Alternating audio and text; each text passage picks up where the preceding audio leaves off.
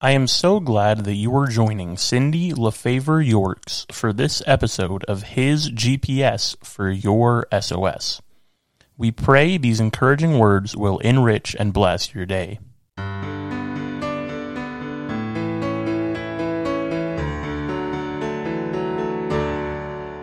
Deconstructing Gratitude, Part 2. The Practice of Counting Blessings.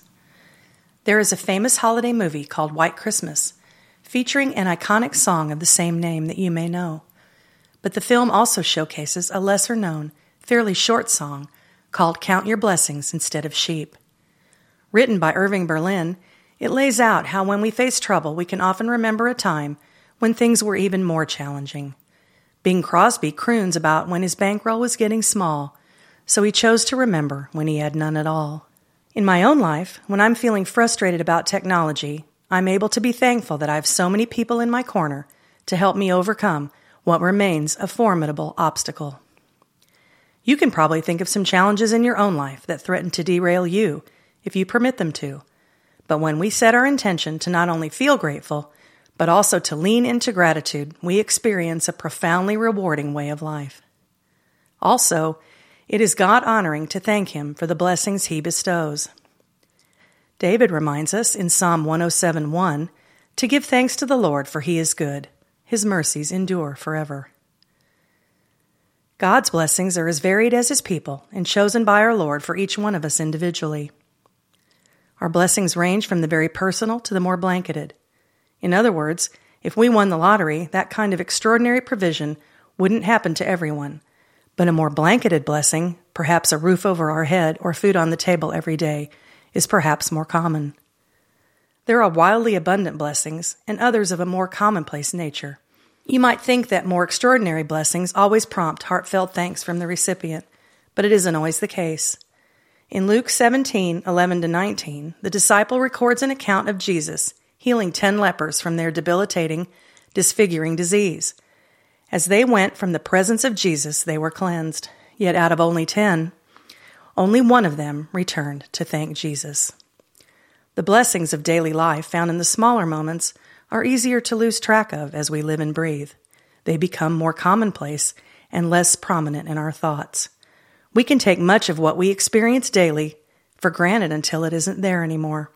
But if we take time to thank God for the air we breathe, our daily bread, or our good health, we are glorifying God and acknowledging Him as the true fountain from which all those blessings truly flow. Sometimes when I'm at the beach and staring at the ocean, I imagine what the world would be like without gravity. We take the stability of gravity for granted every day, but I'm sure any astronaut who's traveled through space does not. We receive yet another blessing when we are practicing gratitude and being mindful of the blessings God gives us. We are improving our own well-being.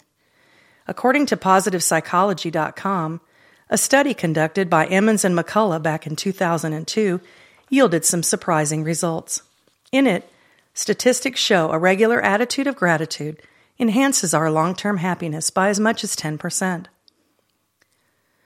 Gratitude can improve our self-esteem and enhance our positive emotions. It's shown to widen our social network, improve our existing romantic and social relationships, and even reduce our materialism and make us more generous to others. Research also shows that grateful people make better managers and help us find meaning in our work.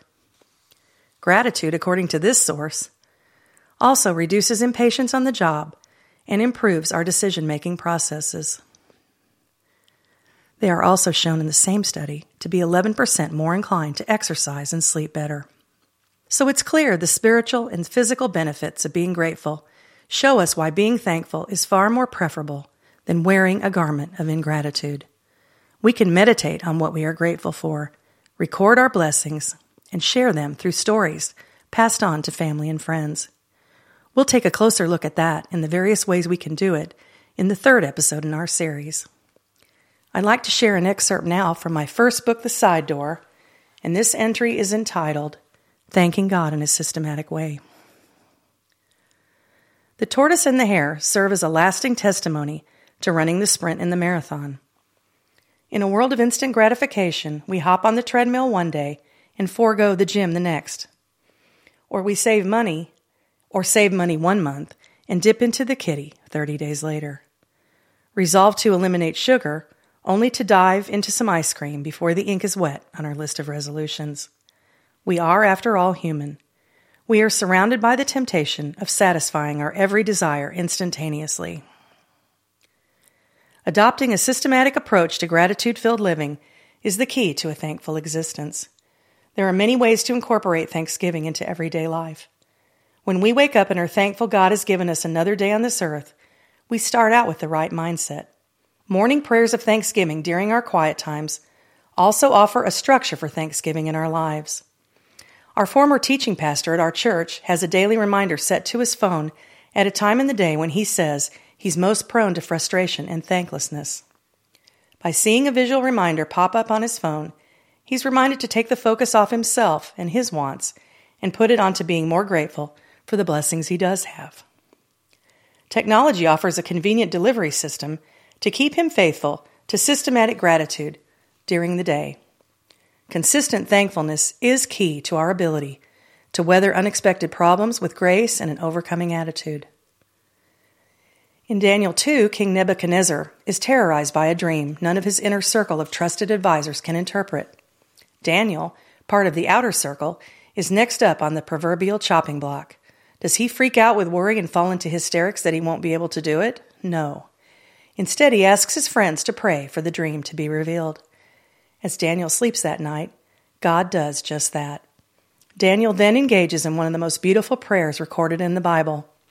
All is well until Daniel is again put to the test when a decree to worship only the king and no other goes into effect. Daniel continues a lifestyle of prayer, even as he knows the penalty for his actions is death. In verse 10 of Daniel 6, we read that Daniel continues his thankful lifestyle. There, just as he had always done, he knelt down at the open windows and prayed to God 3 times a day. Daniel was not about to sacrifice his systematic prayer life because of the decree of an earthly king. As you may know from the Bible story of the lion's den, Daniel accepts his fate even as God miraculously intervenes to close the mouths of the lions and save a grateful Daniel. While the results of our systematic prayer may not be this dramatic, prayer honors God, prepares us for when our apple carts topple, and models for the world what it looks like to trust in God no matter what happens. The key is to pray without ceasing, as Paul states in 1 Thessalonians 5:16. And the keys to kingdom living are: build a continual structured life of prayer that lines up with God's will for your life. And the doorpost is, devote yourselves to prayer, being watchful and thankful. Colossians 4:2.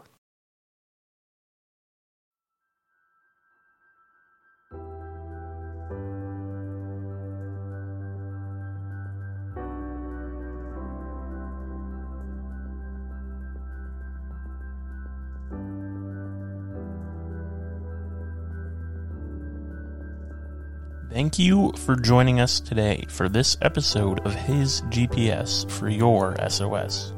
Cindy also posts encouragement daily on Instagram. Her blogs can be found on her website, cindyyorks.com.